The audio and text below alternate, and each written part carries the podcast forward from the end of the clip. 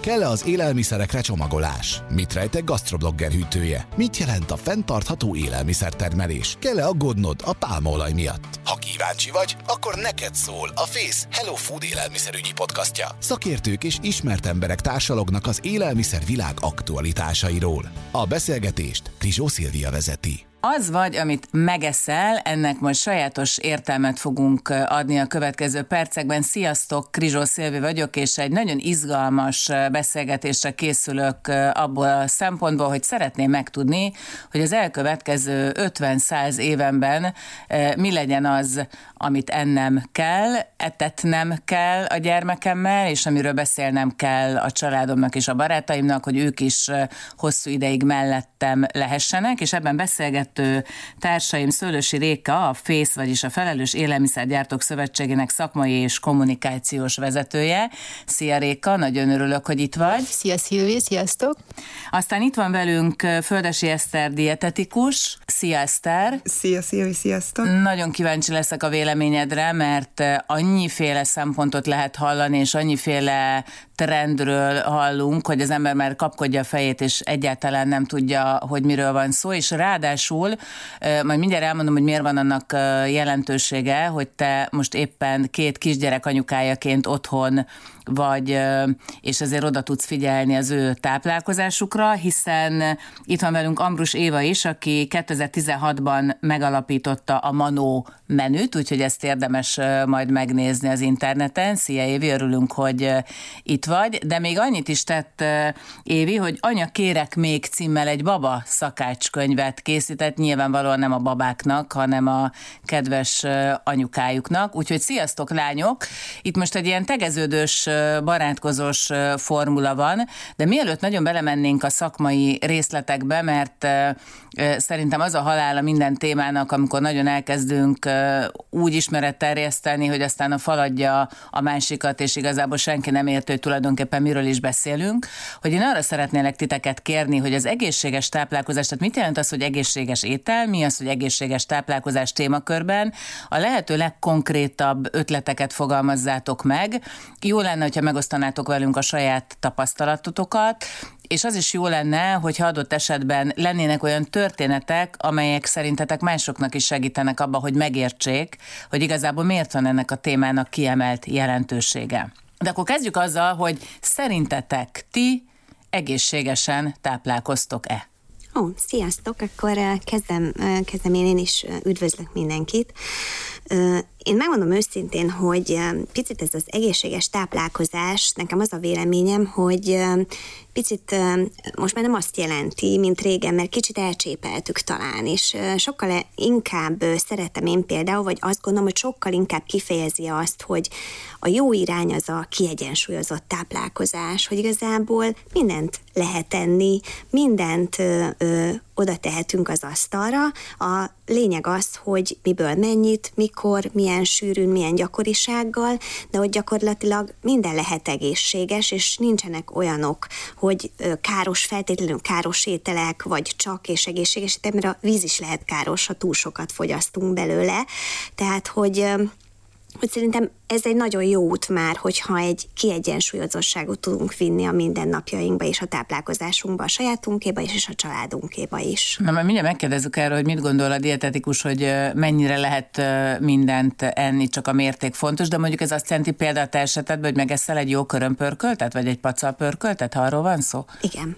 És szereted? Mert én például imádom. Ö, Igazából a, a körömpörköltet azt igen, a pacalt azt nem annyira, de, de, de így van. Én azt gondolom, hogy, hogy megvan annak a helye és a gyakorisága, hogy mondjuk mikor kerülhet ez az asztalra, és mondjuk mit kell hozzáenni, hogy mondjuk még finomabb legyen, és még egészséges legyen, egészségesebb legyen. Na, ezt te mit gondolsz erről a teóriáról? Egyébként én szeretnék az Évához csatlakozni. Én is jobban szeretem azt, hogy kiegyensúlyozott táplálkozás. Ez egészséges táplálkozás, ez tényleg, tehát hogy egyszerűen elreklámosították, vagy tehát, hogy úgy már mindenre ráhúzzuk, hogy ez egészséges, ez nem, ez jó, ez rossz.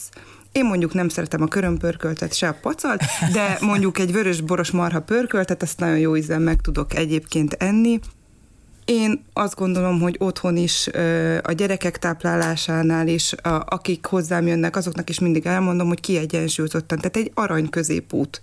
Ebbe belefér egy csokis süti, de ugyanúgy belefér egy avokádó is, tehát hogy mindenből fogyasszunk, csak tényleg nem az a lényeg, hogy hogy itt most teljesen ráállok, hogy ú, csak salátát eszem, hanem ebből is, abból is, egy kicsit kevesebbet, egy kicsit többet, tehát hogyha mondjuk túltoltam a csokisütit, akkor tudom, hogy mondjuk vacsorára már egy könnyedebb salátát fogok enni, mert akkor az alvásomat is elősegítem ezzel, nem fogok forgolódni, nem lesznek rémálmaim, tehát hogy ilyenre gondolok. Szoktak egyébként rémálmaid lenni a túl sok evészettől? Ne, nekem nem.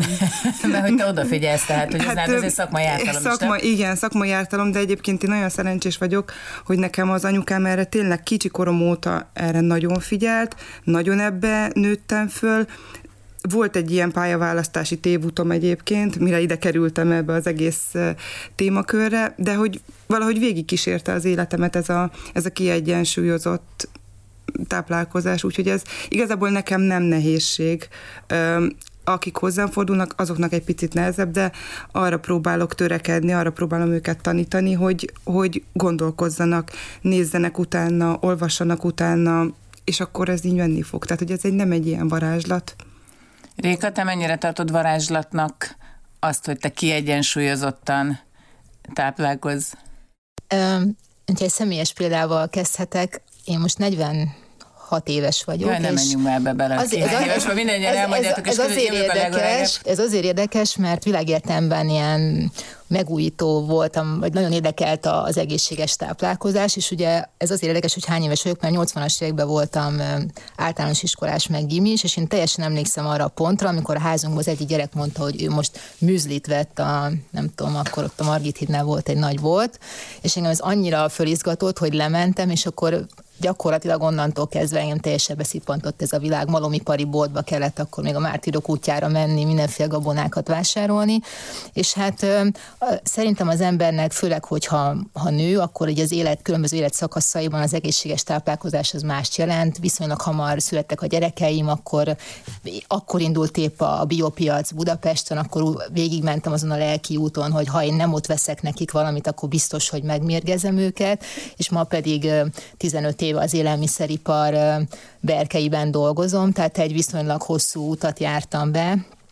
Én egyébként úgy gondolom, hogy, hogy, hogy kiegyensúlyozottan táplálkozom, de pont azért, mert az éjjelem nappalom tulajdonképpen ebben telik most már, vagy tizenöt éve, ezért megmondom, hogy egy picit untat is ilyen szempontból a téma, tehát én ma már ö, divatos szóval flexitáriánusnak tartom magam, tehát nagyjából azt teszem, amihez kedvem van, de mindig ott csörög a kis óra, hogyha mondjuk egy nutellás üveget magam elé veszek, akkor nyilván az egészet nem fogom megenni, mert tudom, hogy jó, egy szelet kenyérre ráteszem, az rendben van, de De én azt gondolom, hogy ez így változik az életünk során, és, és nem is mindig egyformán fontos, de, de tény, hogy, hogy a kiegyensúlyozott étrend az, az, az, az megvalósítandó cél nekem is. Ugye tizenöt éve dolgozol a szakmában, lehet így fogalmazni. Nagyon sokszor különböző kutatásokat is néztek, és gyakorlatilag rendeltek, csináltok, méritek, hogy egyébként a fogyasztók mennyire tudatosak. Mit látsz, mennyire tudatosak a fogyasztók? Hányan vannak, akik hozzád hasonlóan, mit mondtál, flexitáriánusok? Igen. Tehát, hogy én, én azt hiszem, én is az vagyok, most akkor így tanultam egy új szót, hogy, hogy minek mondhatom magamat.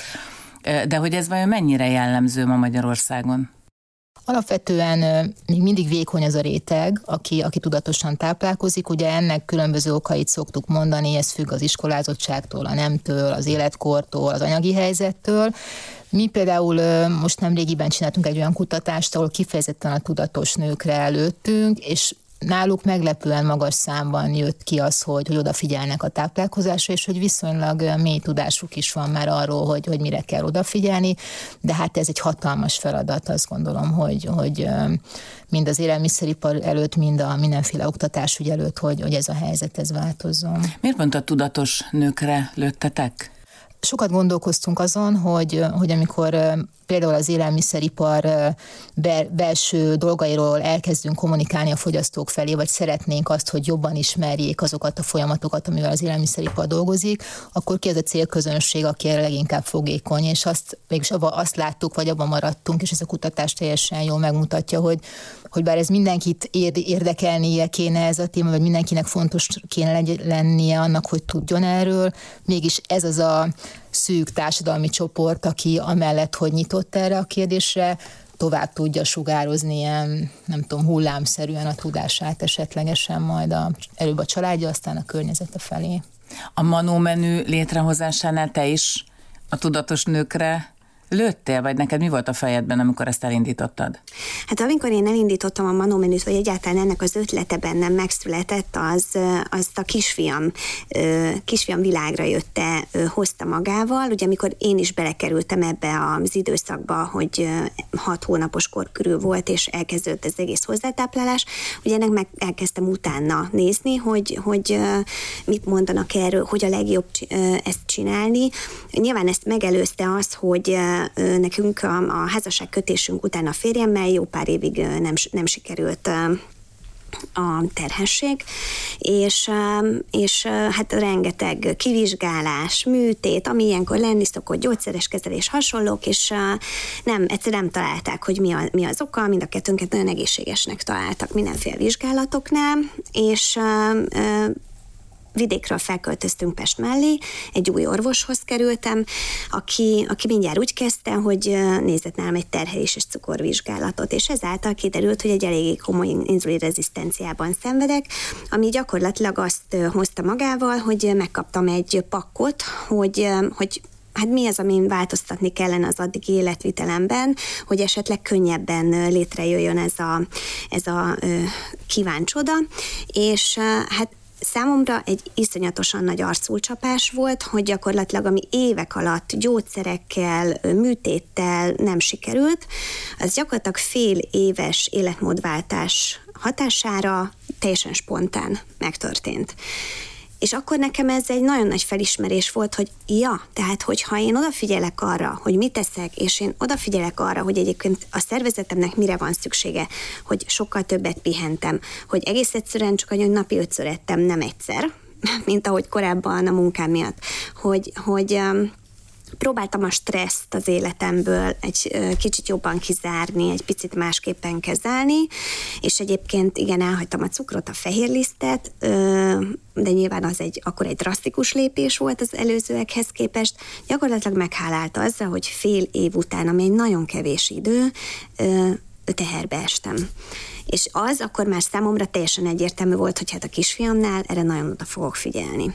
És akkor én elkezdtem ennek utána járni, amikor ebbe az időszakba kerültünk, és hát ez kétezer-tizenötben született a kisfiam, kétezer-tizenöt nyarán őszén, hát ez akkora katyvasz volt a hozzátáplás, és akkora nagy ellentmondások voltak ebben a témában, főleg, hogyha magyarországi és mondjuk külföldi szakirodalmat olvastunk, vagy cikkeket, tehát teljes ellentmondás volt a kettőben. És, és nyilván láttam azt, hogy ez nem csak nekem okoz problémát, nem csak bennem ö, vett fel kérdéseket, és nem értem, hogy miért van ez, hanem az összes többi édesanyámban, aki ugyanebben a cipőben jár. És kétezer-tizenhatra körülbelül, amikor a kisfiam már egy éves volt, tehát azért én ebben már rutinosabb voltam, és megláttam a miérteket, és tudtam, hogy mi van ezeknek a hátterében, hogy itt ellentmondások vannak, akkor elkezdtem szakértőket magam mellé gyűjteni, hogy segítsük az anyukákat egy tisztábban látni, mert látszódott, hogy az akkori rendszerben nem fogunk kapni megoldást. Tehát kell egy teljesen kívülálló független, független csoport erre, vagy egy, egy független irány. És akkor indult igazából el a Manó menü, hogy elkezdtük az anyukáknak mondani, hogy igazából mit is érdemes tudni erről az egészről. Azt mondta Éva, hogy, hogy elkezdett arra odafigyelni, hogy ötször egyen. Ez az ajánlás, hogy ötször kell enni? Ö, én, én ezt az ajánlást követem, én is úgy, mint a, mint a gyerekek, tehát, hogy reggeli, tíz órai, ebéd, uzsonna, vacsora. Most a tíz órai és az uzsonna, ez egy kis étkezés, tehát arra nem lehet ugyanannyi mennyiséget megenni, mint a három fő étkezésre, de igen, egyébként én, én ezt javaslom, hogy naponta ötször. És a naponta ötször mit, mert azt én értem, hogy tíz óraira meg uzsonnára nem toljuk be azt a bizonyos körömpörkölt, de, de hogy akkor, akkor mi az, ami? Kis étkezésre gyümölcsöt, kekszel, sajtot gyümölcsel, bármilyen ö, teljes kiörlésű kis muffint, egy, nyilván nem ilyen nagyon nagyot, hanem egy kicsit kisebbet. Én ilyeneket szoktam javasolni, tehát tényleg csak úgymond egy pár falat, tehát hogy nem ilyen nagyon nagy mennyiség, de az is fontos, hogy reggel bizony reggelizni kell, tehát amikor az ember felkel, akkor be kell indítani a szervezetét, akkor szépen le kell ülni. Tudom, hogy ez nehéz, meg az ember rohan, meg egy gyerek, két gyerek, több gyerek, de hogy tényleg meg kell adni a módját, hogy legyen erre tíz-tizenöt perc, leülünk, megesszük a reggelit, és akkor utána megyünk. Én például a kislányomat sem engedem el soha óvodába pár falat nélkül, együtt leülünk, tényleg az a, az, az öt-tíz perc, az, az legyen meg. A reggel is egy olyan dolog, szerintem az ember egy picit tudatos és odafigyel, akár előző este is elő lehet készülni, hogyha mondjuk akar az ember csinálni valami bonyolultabbat, de azt nyilván hétvégére hagyom. De egy szendvics, az tényleg tíz perc alatt megkenem, megesszük, megyünk tovább. Az az, az, az az érdekes dolog, hogy, hogy figyellek, hallgatlak, és úgy, úgy szívem szerint azt mondom, hogy de igazad van. És aztán kinyitom az internetet, és akkor elkezdem nézni a különböző mindenféle tanácsokat, hogy mit csinálnak a sztárok, hogy bombasztikus formájuk legyen, és akkor elolvasom, hogy tizenhat óráig nem eszik Jennifer Aniston, mert ő hisz a napközben, én nem tudom, böjtben, és akkor nem reggelizik, mert kihagyja, és majd csak folyadékot iszik. Vannak a, nem tudom, a fehérje diéták, vannak, akik mindenfajta szénhidrátot kizárnának az életükből, van, akik csak éppen azt tennének, van, akik azt mondják, hogy fú, hát a gyümölcscukor az ugyanolyan ártalmas, mint az összes többi, és hogyha azt teszed, akkor aztán elzsírosodik a szer. Tehát, hogy, hogy, hogy az ember megpróbálna tudatosan utána járni annak, hogy igazából mi legyen a követendő. Minden dietetikus egyébként tényleg azt mondja, amit te, de az emberek többsége nem feltétlen titeket hallgat, hanem ide hallgat, oda hallgat, ide olvas, oda olvas, és ahogy azt hiszem Évi fogalmazott, hogy egy katyvasz van a fejében, és igazából nem tudja, hogy most mit kövessem. Egyébként ezt én is tapasztalom, hogy Magyarországon még nincs annyira annak kultúrája, hogy egy dietetikushoz elmegyünk, és akkor tőle fogadunk meg tanácsokat. A dietetikus a szakember, tehát hogy én értem, hogy a akármilyen sztár tizenhat órás böjtöket tart, megteheti, csak hogy ezt nem biztos, hogy meg fogja hálálni a szervezetünk, és azt ne felejtsük el, hogy ő mutat egy képet. És az nem biztos, hogy az, amit ő, ugyanaz a kép, amit ő reggel lát a tükörben, mert én ezt nem látom. Uh-huh. Tehát, hogy az interneten össze-vissza olvasgatást, én ezt akkor is megtanultam, amikor teljesen pici volt a, a, a kislányom, és nem tudom, felfedeztem rajta egy piros pöttyöt, és akkor rögtön Google doktor, és akkor úristen, Jézus Mária, most valami baja lesz a gyereknek, és azonnal, és nem. Hát nem, tehát a gyerekorvost kell megkérdezni, itt a táplálkozásnál egy dietetikust kell megkérdezni, és akkor őket kell követni. Én nem hiszek a szélsőségekben. Tehát, hogy valamikor az vissza fog ütni. Tehát, ha nem most, lehet, hogy tíz év múlva. És, és én nem gondolom, hogy ilyen szélsőségekkel meg kell azt alapoznom, hogy mondjuk tíz-tizenöt év múlva én nekem gyógyszereket, meg bogyókat kell szedni, ha pedig kiegyensúlyozottan táplálkozunk, egy csomó minden betegséget elkerülhetek. Úgyhogy én azt gondolom, hogy a táplálkozás egy hosszú távú megoldás, tehát a kiegyensúlyozottan végzi ezt az ember. Mert a szélsőségekre mindjárt rá fogok mm. kérdezni, csak azt láttam, hogy miközben Eszter beszélt, Réka vadul jegyzetelt valamit, mert nyilván akkor beindította a fantáziádat az, amit hallottál. Igen, mert, mert szerintem ez nagyon fontos ez a kérdés, meg hogy erről beszéljünk. Én, én azt gondolom, hogy a globális kommunikáció, vagy a, vagy a közösségi oldalaknak a hatalma, az még nem olyan régi, és a tudomány szerintem nem nagyon tud ezzel mit kezdeni még egyelőre. Tehát itt az a probléma, hogy, hogy a tudomány képviselői, az orvosok, a, akár a dietetikusok, valahol a, mi még azon szocializálódtunk, hogy valami nagyon hivatalos helyen valamit mondanak, és igazából úgy beszélnek velünk, hogy mi úgysem tudjuk, amit, amit ők mondani akarnak, ezért csináljuk meg azt, amit, amit ők elénk tesznek mondjuk egy papíron. És azt gondolom, hogy a, pontosan az internet az, aki ezt a, vagy ami ezt a, ezt a pszichológiai gátot az emberekben egy kicsit segített feloldani, és ezért szívesebben fordul az ember egy, egy, egy barátságosabbnak tűnő sztárhoz, vagy egy, egy anoniman megkérdezhető internetes fórumhoz. Tehát én szerintem egy nagyon nagy feladat, hogy, hogy hogyan fog, meg nagyon nagy kérdés az orvostudomány, meg a táplálkozástudomány visszakerülni a véleményvezéri pozícióba, és azt gondolom, hogy ez, ez egész messzire vezet, tehát akár az egészségügyi, vagy az egészségügy helyzete Magyarországon is, meg, meg az egész Európában, ott, ott is lesz majd egy, egy, egy nagy kérdés, hogy hogyan tudjuk az embereket visszairányítani a, ezekre a tudományos fórumokra, meg tudományos Abszolút egyet kell értsek vele, tehát hogy, hogy föl kell nőni a feladathoz, tehát hogy úgy kell kommunikálni, hogy mindenki megértse, tehát hogy egyszerűen, lényegre törően, és nem szakszavakkal dobálózom, mert akkor így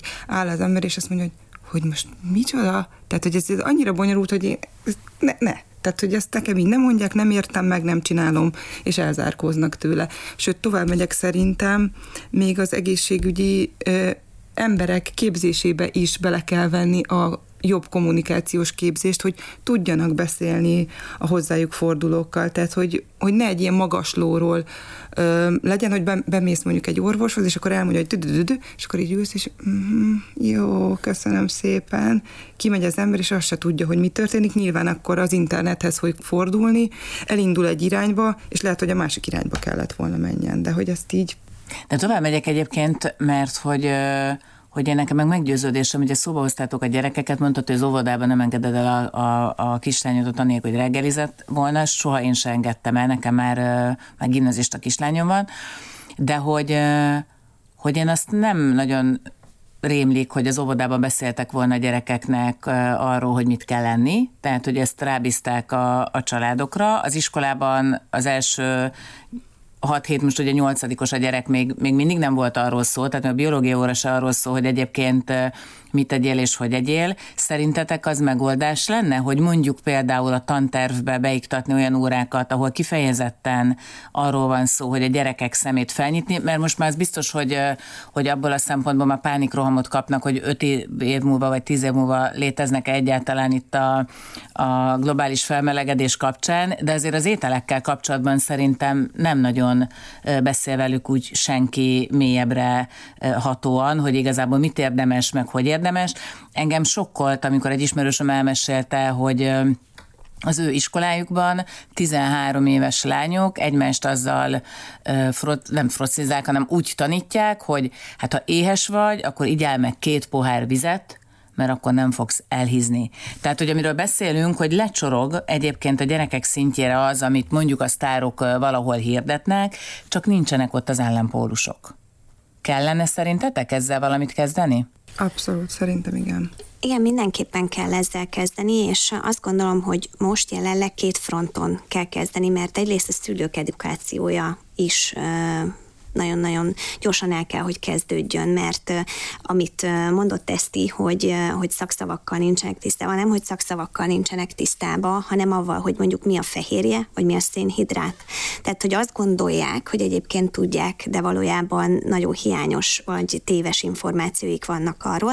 Például nekem egy ilyen nagy felismerés volt az, amikor álltunk sorban, pénztárban, és az előttünk lévő kislány az anyukájával beszélgetett, és mondta, hogy anya, anya, képzeld el, jön a, nem tudom, Marcsika is ám a szülinapi bulira, mondta az anyukája, na de jó, akkor mégiscsak elengedi az anyukája, igen, igen, elengedi. És ne felejtsd ám, ne felejtsd ám anya, hogy, hogy ő gluténérzékeny, úgyhogy majd erre figyelnünk kell. És mondta az anyukája, jó van, semmi, semmi teljes dolgot nem fogunk vinni. Tehát, hogy ott volt egy olyan kérdés, hogy most nekem szólni kellene, hogy hát úristen, hogy gluténérzékenynek ne azzal készül, hogy nem adsz tejterméket, Vagy hogy, vagy, hogy, vagy hogy igazából ez nem az én kompetenciám, és, és, és hagyni kell, majd a szülők ezt egymás közt talán megbeszélik, de hogy ott, és egyébként nyilván a Manó menü csoportjában is, ahol most már negyven valahány ezren vannak, azért látom azt, hogy ilyen alapvető kérdéseket is érdemes tisztába tenni egyébként, viszont ugye nyilván vannak már, akiket te is mondasz, a kiskamaszok, akiknek viszont rengeteg tévinformációjuk van erről a témáról, és, és, és sajnos nagyon rossz irányba megy el sokszor a, a kommunikáció, és ugye ez táplálkozás az, amire azt mondják, hogy minden és annak az ellentéte is megtalálható az interneten. Tehát, hogy megtalálod azt is, hogy a zsír jó, megtalálod azt is, hogy a zsír rossz, megtalálod azt is, hogy az olaj jó, megtalálod azt is, hogy az olaj rossz, a szénhidrát rossz, a szénhidrát jó, és minden, mindennek megvan a pro és kontra része. Tehát én azt gondolom, hogy mind a két fronton érdemes lenne, és van létjósultsága, hogy elkezdjük az edukációt nagyon-nagyon gyorsan. És egyébként nem csak kisiskolás korban, hanem én azt látom, az én kisfiam négy és fél éves, nem sokára öt már, középső csoportos az óvodában, és nagyon fontos az, hogy, hogy ővelük is beszéljünk, hogy mit miért teszünk. Tehát, hogy nyilván azért ne gondolja senki, hogy úgy, úgy élünk otthon, hogy én elkezdem a fehérjékről ö, ö, okítani a kisfiamat, hanem, hanem elmondom neki azt, hogy nézd, ma még nem ettünk mondjuk gyümölcsöt, gyere, együnk gyümölcsöt, mert a gyümölcs ezt meg ezt meg ezt csinálja. Most én nem mondom itt el, hogy éppen neki ö, miért szoktam a gyümölcs ö, fogyasztás előnyeit taglalni, vagy például a húst, és akkor nagyon érdekli egyébként, anya, miért is esszük a húst? Ettől leszek nagyon erős, ú, igen, ettől nagyon erős leszel, és akkor ettől én dinoszaurusz, ettől dinoszaurusz erős leszel. Tehát, hogy ez beszakítalak, de nekem egyszer volt egy ilyen nagyon kellemetlen beszélgetésem egy barátnőmmel, akinek kislánya akkor nem tudom hány éves lehetett, mondjuk hét-nyolc, és együtt ebédeltünk, és mondtam, hogy hát egyél egy kis húst, mert az nagyon fontos, az izmaidat. Hát mi ebben nem hiszünk, Uh-huh. mi nem eszünk húst. Tehát, tehát ha már a szélsőségek, akkor például az egy nagyon erőteljes irányzat, hogy a vegetáriánizmus, a, azon belül a vegánság, és a gyereket is megengedjük, sőt, hogy mondjam, szorgalmazzuk, hogy neki se kell húst enni, mert az árt neki, meg a földnek, meg a... Tehát, hogy erről mi a véleményetek, mert szerintem ez nagyon sokakat érdekel, plusz ami még így bennem felvetődött, amikor mondtad a glutén érzékenységet, meg a laktózérzékenységet, meg a lisztérzékenységet, meg egy csomó érzékenységet fel lehetne sorolni, hogy az ember most már jóformán nem találkozik más emberrel, akinek valamilyen érzékenysége ne lenne, hogy ez, ez most divat lett, hogy érzékenyek, vagy valóban valami történt, és akkor ebben van esetleg az élelmiszeriparnak mondjuk felelőssége, hogy ennyi érzékeny ember van most, vagy legalábbis ennyi érzékenységről tudunk. Hú, ez most így jó, jó sok kérdés volt, megpróbálom, igen, a, a, csak egy mondattal. Mondjad, a, a, a vegánság és hasonló, és hiszünk, nem hiszünk, ugye elméletben, na, na tehát, hogy a, a gyerekekkel kapcsolatban nekem mindig azt tartom fontosnak elmondani a szülőknek, hogy ugye ők most egy hihetetlen nagy testi, fizikális változáson mennek keresztül, tehát, hogy teljesen más egy felnőtt, egy, egy, egy egy végleges, úgymond végleges test összetételű, egy csont összetételű felnőtt embernél arról beszélnünk, hogy egyébként ő fenntartja ezt az állapotot, vagy egy olyan kisgyerekről beszélünk, aki iszonyatosan nagy testi, szellemi fejlődésen megy keresztül. Van. Így van. Tehát, hogy a kettőt nem szabad szerintem egy, össz, kalap, alá egy kalap alá venni. Ja, és eset. Ettől függetlenül nyilván tudjuk azt, és most ebben majd ezt ti, mint dietetikus vagy megerősít, vagy megszállod. Elvileg nyilván egy kisgyermeket is lehet vegánként nevelni. A másik része az, hogy ez egy iszonyatosan nagy kontrollt, egy szakmai kontrollt igényel gyerekorvos dietetikus által, hogy úgy legyen összeállítva az az étrend, hogy ő semmiben ne szenvedjen hiányt, mert ebben a pici korban ö, nagyon hamar ki tudnak alakulni hiánybetegségek. Megerősítelek abszolút ebben, tehát hogy csak akkor, csak és kizárólag akkor, hogyha ez egy nagyon jól szakmailag alátámasztott ö, étrend, akkor rendben van. De csak Tehát magyarul azt mondod, hogy zöldséggel, gyümölcsel pótolni lehet minden olyan ö, ásványanyagot, nyomelemet, vitamint, fehérjeforrást, ami mondjuk a húsokban megvan. Ö, nem, hanem tehát, hogy ez a, ez a kontrollált étrend biztos, hogy kell valamilyen kiegészítés, tehát hogy biztos, hogy kell valamilyen vitamint szedni hozzá, főleg azért, mert hogy gyerekekről beszélünk, tényleg olyan hihetetlen sebességgel fejlődnek, hogy, hogy tényleg mindenre szükségük van. Én azt szoktam mondani, hogy rendben van, egy, tényleg, ahogy az Éva is mondja, hogy egy felnőtt áttér egy más táplálkozásra, de ő gyerekkorában megkapott mindent. Tehát, hogy ő megkapta a húsból is, a tejtermékből is, a szénhidrátokból, zsírokból is mindent megkapott a fejlődéshez. Az, hogy ő már felnőtt korában dönt valamiről, az az ő döntése. De egy gyerek nem tud dönteni, a szülő dönt helyette. És szerintem ugyanolyan joga van megkapni mindent, aztán majd amikor felnő, akkor ő is tud egy döntést hozni. Hát nagyon sokszor hallom, hogy a gyerek dönt úgy, hogy ő nem tudom, tíz-tizenkét-tizenhárom éves korától nem hajlandó húst enni. Oké, okay, tíz-tizenkét-tizenhárom éves, de most egy kisebb gyerekekről beszélünk, aki a hozzátáplálás és mondjuk az iskolás korig. Tehát ott azért ne ő döntsön. Ne. Mit, mit gondoltok arról, hogy például aki, mondjuk mondtad, hogy neked viszonylag nehezebb volt a teherbeesés. Valaki, akiről kiderül, hogy terhes lett, egyébként vegetáriánus vagy éppen vegán. Ott mi a helyzet?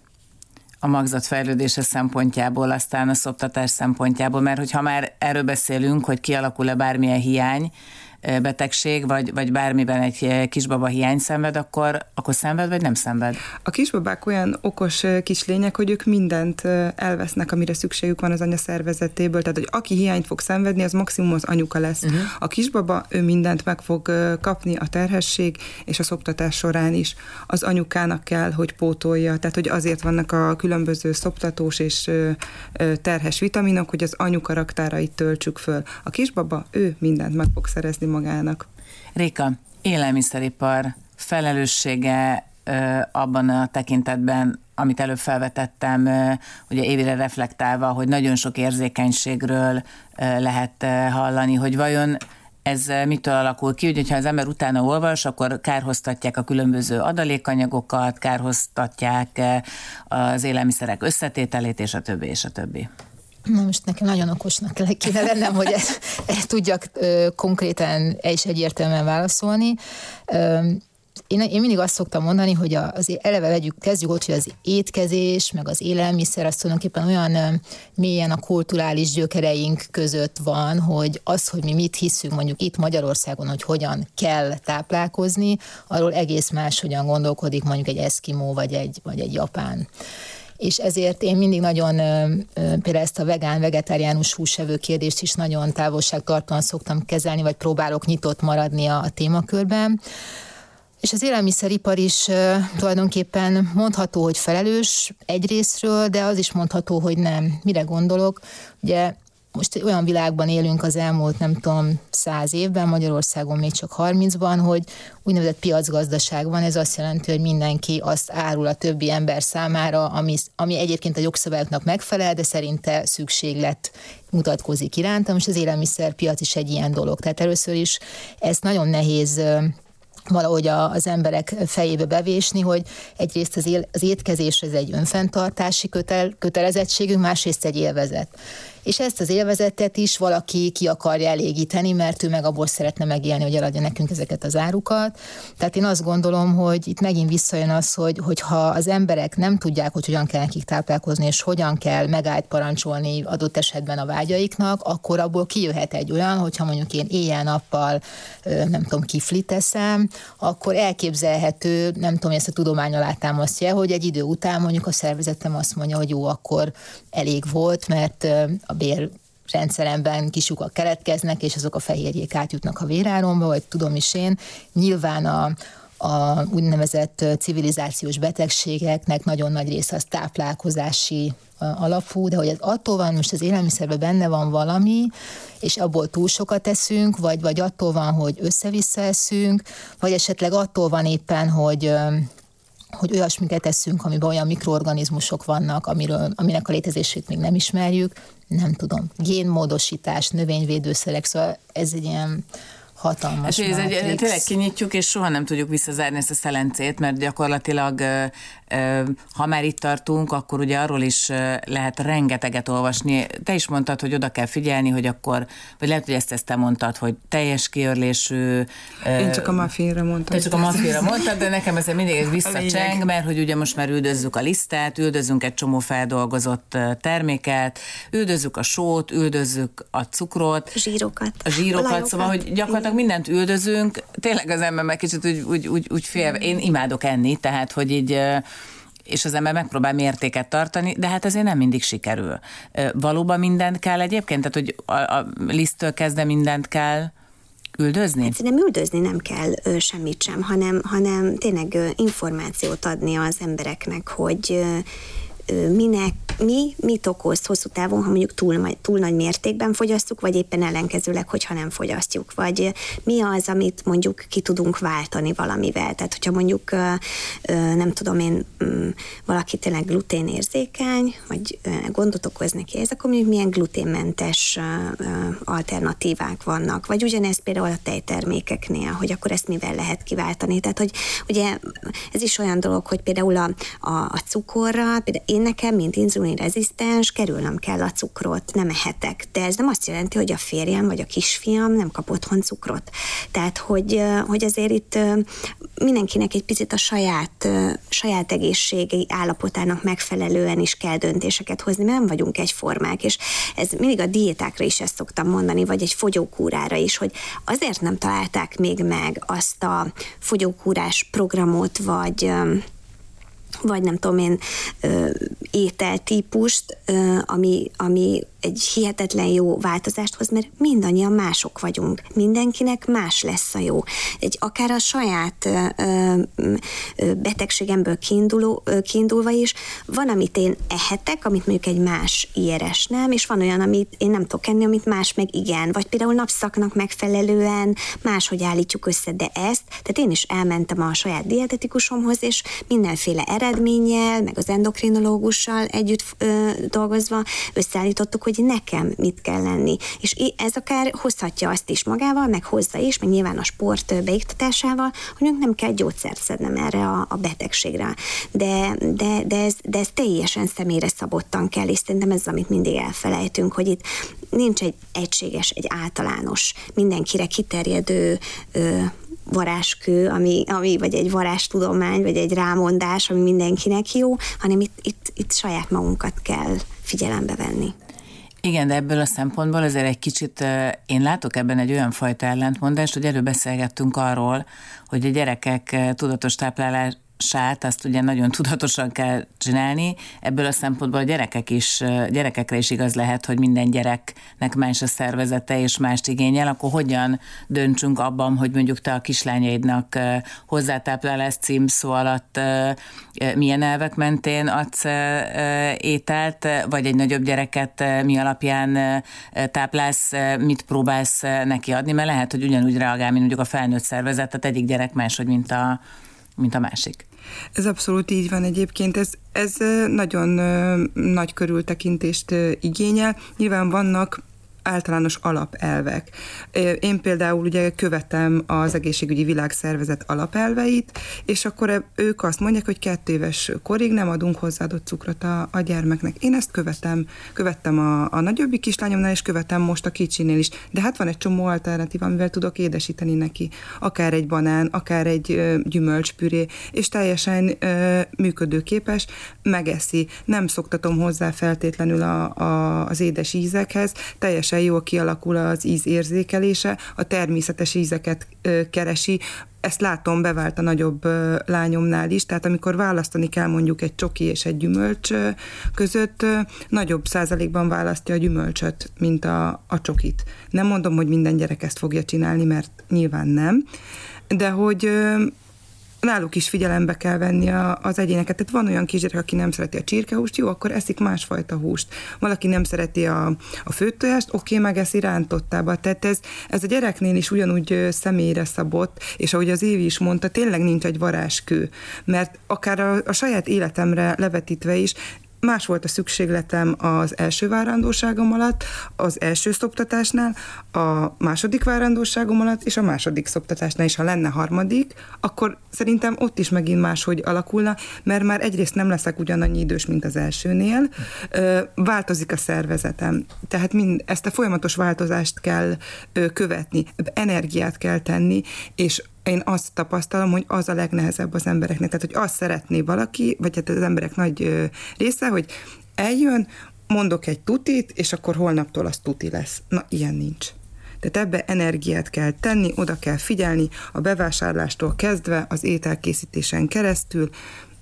Nekem kell megcsinálni az ételt, vagy olyan helyről kell rendelni, címkét is kell néha olvasni, el kell menni esetleg a piacra, esetleg otthon, ha van kert, akkor termelni kell a gyerekeket, meg kell tanítani, hogy a paradicsom nem a polcról jön, hanem meg kell azt szagolni. Szóval ez rengeteg idő, rengeteg energia, és, és valahogy azt látom, hogy, hogy ezt, ezt akarják megúszni, de ezt nem lehet. Fogom ezt, hogy meg kell nézni a címkét. Van olyan kutatásotok, ami azt nézte, hogy a fogyasztók, amikor elmennek akár egy szupermarketbe, egy hipermarketbe, akkor megnézik-e a címkét, hogy, hogy ez az étel mit tartalmaz, mert ugye előbb Évi úgy fogalmazott, hogy nem ehet cukrot, de hát szinte nincs olyan étel, amit a boltba veszel, amiben eleve már ne lenne cukor. Ezt állandóan kutatják most már évtizedek óta, mert jogszabályi kötelezettség is van, hogy fel kell tüntetni a, most már a tápanyag tartalmát is az összes élelmiszernek. Az elmúlt öt évben ez már Magyarországon is, hogy az egész Európai Unióban minden élelmiszeren elérhető. A kutatások azt mutatják, hogy, hogy egyelőre kevesen nézik, de azért egyre többen nézik remélhetőleg. Itt visszacsatolnék, amit mondtál, hogy ugye az ember, ha éppen laikus, és nagyon sok ember annak számít, akkor nem tudja, hogy most azt kell nézni, hogy a fehérje több legyen, vagy kevesebb, rá van írva, vagy telített, meg telítetlen zsír. Én szerintem azért, hogyha száz emberből egy boltban megkérdeznék, kilencvennek fogalma se lenne, hogy ezek közül melyiket kell nézni, és melyiket nem. Úgyhogy én egyébként abban reménykedem, hogy az okos eszközök előbb-utóbb erre is jók lesznek, mint ahogy nyugati országokban erre már van példa. Tehát ö, szerintem eljön az az idő nagyon hamar, pláne a mostani fiatal generációval, hogy egyszerűen csak ráteszi a, nem tudom, kú ár kódra vagy valamire a telefonját, és két perc alatt kiadja neki, hogy ez most jó neked, vagy nem, hogyha beírod, hogy te nem tudom, gluténérzékeny vagy ilyesmi. Ez az egyik, ami, ami szerintem itt fontos. A másik, meg utaltál az előbb, hogy a mai fiatalok ö, azért már ebben is lehet, hogy, hogy gyökeresen máshogy fognak gondolkodni még, még hozzá azért, mert ugye a, a klímaváltozás, meg a fenntarthatóság miatt lehet, hogy egy öt-tíz év múlva ez az egész egészségesség helyett már a fenntartható étrendről fogunk beszélgetni, és a jó hír az, hogy, hogy én pont a Magyar Dietetikusok Országos Szövetségének a képviselőtől hallottam egy előadást, ahol elmondta, hogy hála Istennek például a magyar ö, dietetikusok táplálkozási ajánlása, az okostányér, az egy az egyben megfelel a fenntartható diétának is. Tehát, hogy hát ha így erről az oldalról majd a fiatalok jobban átgondolják, hogy mit kéne enni, és akkor tényleg mindenki több zöldséget, gyümölcsöt fog enni, és valahogy ez fogja helyre billenteni, én ebben reménykedem. Ez az okostányér, ez az, hogy megmutattok egy tányért, ugye, hogy mennyi legyen egy-egy étkezésnél. Igen. Mondd el, létszi, hogy mert nem biztos, hogy mindenki tudja. Tehát, hogy van egy, van egy tányér, és akkor így be van szeletkézve, hogy ugye a, a napi fogyasztásomnak nagyjából a fele a zöldséggyümölcs legyen, és akkor eloszlik még a fehérje, a szénhidrát, és akkor így a, a zsír írokra. Ez egyébként a em dé o es honlapján elérhető, ezt mindenki meg tudja nézni. Van gyerekekre vetített hattól tizenhét éves korig, korig is van egy ilyen okostányér. Ez egyébként nagyon jó, de még szerintem az hiányzik, hogy, hogy tényleg el tudjunk menni iskolákba, óvodákba, és erről beszéljünk akár játékos módon a gyerekeknek ezeket megmutatni. Még akár a bölcsödébe is. Tehát, hogy annyira picikortól, hogy, hogy, hogy tudják, képbe legyenek, és, és az milyen jó lenne, hogy mondjuk egy ovis hazamegy, és anya, ma azt hallottam az óvodában, hogy, és akkor erre az anya lelkesen mondani, hogy fú, de jó, és akkor próbáljuk ki, és akkor így valahol ez egy alulról jövő kezdeményezésnek kell, hogy legyen, azt gondolom. Egyébként lehet az, az edukáció megfordul, és nem a szülők nevelik a gyerekeket, hanem a gyerekek nevelik. Tehát, hogy ez egy oda, oda-vissza. Tehát, hogy nyilván a szülőnek is kell, hogy tudatos legyen, de, de hogy, meg, és nyitottnak kell lenni a gyerek által behozott dolgokra is, mert, mert így a kettőből áll össze szerintem az egész. Még egy dolog jutott eszembe, mert a sóról nem beszéltünk, és én egyszer tényleg elszörnyűködve olvastam, hogy elméletek a napi sóbevitel ajánlás az egy teáskanálnyi só per nap. Hát az, azon gondolkoztam, hogy ez, igen, tehát, hogy ezt, ezt engedjük el. Jó, akkor én elengedtem, akkor Ünnepesten elengedtem, csak hogy, hogy, hogy pont ezen gondolkoztam, hogy bizonyos ajánlásokat az ember még, hogyha akar, se tud. Le, lehetetlen, mondjuk én azt szoktam mondani, hogy előbb kóstoljuk meg azt az ételt, mielőtt beleborítjuk azt az üvegsót, és akkor hát ha, hát, ha jó lesz. Úgy is. Amikor jöttetek ide, hogy erről a témáról beszélgessünk, akkor mi volt az a mondat a fejetekben, és ez lenne a záró gondolatkör, amiről azt gondoltátok, hogy ezt feltétlenül szeretnétek elmondani azoknak, akik minket most hallgatnak, mert úgy érzitek, hogy adott esetben ez egy szemléletformáló mondat lehet, amely majd elindul a saját maga útján mások fejében. Nekem az, hogy forduljanak szakemberhez, és tájékozódjanak. Én arra gondoltam, hogy az, az lenne nagyon jó kiindulási pont mondjuk egy változtatásnál, hogyha valaki mondjuk úgy érzi, hogy még nem tudja ezt a kiegyensúlyozott táplálkozást ö, ö, teljesen ö, elsajátítani, vagy, ö, vagy azonnal előhúzhatóan minden nap ö, működtetni, hogy tervezze meg, hogy, hogy egész egyszerűen csináljon egy heti ö, tervet, hogy mit fognak reggelizni, ebédelni, vacsorázni, ennek megfelelően állíts össze az ételeket, és higgyék el, hogy akkor sokkal könnyebb lesz, lesz ez, ezt az egészet betartani, mert most azt látom, hogy főleg egy kisgyerekes családnál az okozza a legnagyobb problémát, hogy adhok módon próbálunk étkezni, és nincs otthon, jó, hát akkor azt teszünk, ami van. De hogyha ezt megtervezzük, és a bevásárlásnál már erre oda tudunk figyelni, akkor ez egyébként nagyon könnyen menni fog. Neked könnyen ment? Tehát amikor úgy döntöttél, hogy átállsz egy teljesen új életmódra, meg volt a célod, hiszen meg volt a cél, hogy miért csináld ezt, akkor könnyen ment? Egyik napra a másikra át tudtál állni? Ö, én abban hiszek, a saját tapasztalatom az, hogy ha túl sok mindent akarunk egyszerre megváltoztatni, ez nem fog menni.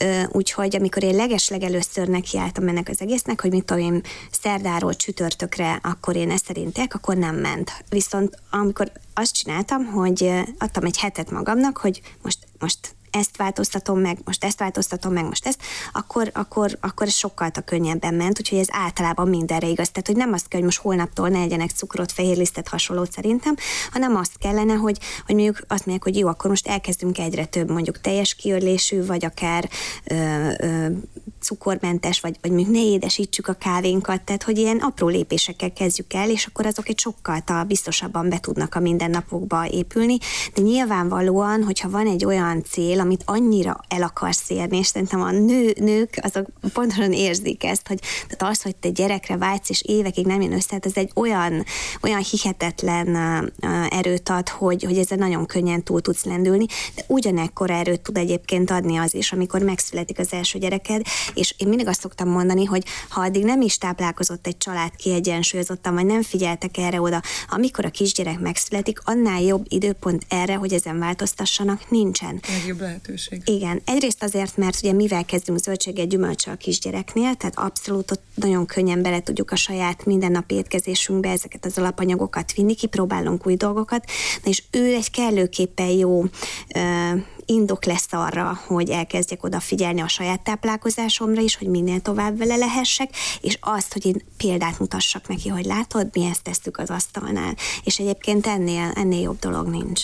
Én is egyébként ebben hiszek, hogy a példamutatás, tehát hogy én mondhatom a gyermekemnek, hogy légy szíves, egyél meg egy almát, amikor én ott egy táblacsoki fölött fogom, szóval, edd már meg azt az almát, kislányom, és én megfalatozom a táblacsokit, ez most egy szélsőség, de, de hogy abszolút a, a példamutatás a legfontosabb, és még csak annyit szeretnék hozzáfűzni az Évihez mondandójához, hogy, hogy a, amikor megszületik, az is egy jó motiváció, de már amikor a pocakban van. Tehát, hogy amikor a pocakban van egy baba, akkor az anyuka tényleg mindent meg tesz, hogy a pocakban van, és most, most ott növekszik, és én növesztem, és, és mindent a legjobbat kell be, bevigyem, hogy neki a legjobb legyen. Tehát, tehát ott már elindul ez a folyamat szerintem. Abszolút. Nyilván előtte is, igen, igen, igen, hogy megtegyek mindent, hogy, hogy várandós legyek, de ha már a pocakban van, ott, ott szerintem már átkattam valami. Ezzel az összes dologgal egyetértve én két dolgot ö, szeretnék még ö, kiemelni.